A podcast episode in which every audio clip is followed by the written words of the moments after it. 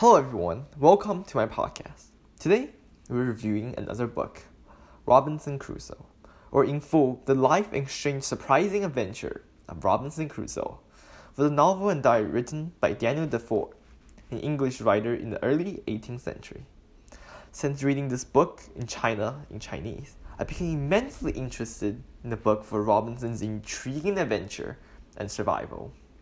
And thus, I have read the book again, this time in English. Robinson is a novel's narrator who ignores his family's advice and left his comfortable middle class home in England to go to sea. His first experience on a ship nearly killed him, but he perseveres, and the voyage to Guyana made him a, both a sailor and a merchant.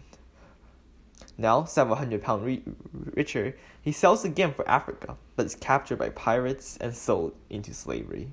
He escapes and ends up in Brazil, where he acquires a plantation and prospers. Ambitious for more wealth, Robinson makes a deal with a merchant and other plantation owner, owners to sell to Guyana, buy slaves, and return with them to Brazil. But he encounters a storm in the Caribbean, and his ship is nearly destroyed. Robinson is the only survivor, washed up onto a desolate shore. He savages what he can from the wreck and establishes a life on the island that consists of spiritual reflection and practical measures to survive. He carefully documents in the journal everything he does and experiences. After many years, Robinson discovers human footprint.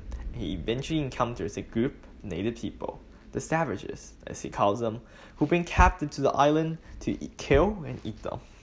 When the group's captive savage escapes, Robinson shoots those who pursue him, effectively freeing the captive. Robinson gradually turns the captive into his man Friday, into an English speaking Christian. Then, various encounters with local people and Europeans ensue. After almost three decades on the island, Robinson departs with Friday and a group of pirates for England. Robinson settles there for a time after selling his plantation in Brazil, but as he explains, I cannot resist a strong inclination at the Simon Islands. He eventually returns and leaves leaves what happened after the Spanish took control of it.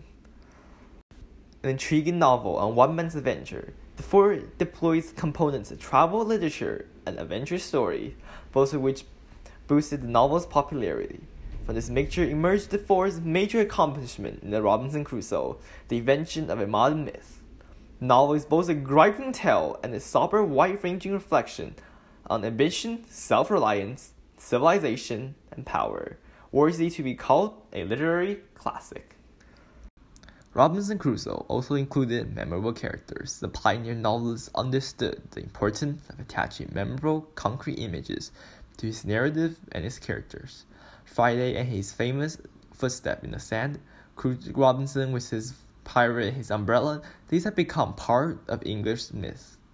Defoe, like Cervantes, also opts to give his protagonist a sidekick. Friday is to Robinson is what Sancho Panza is to Quixote.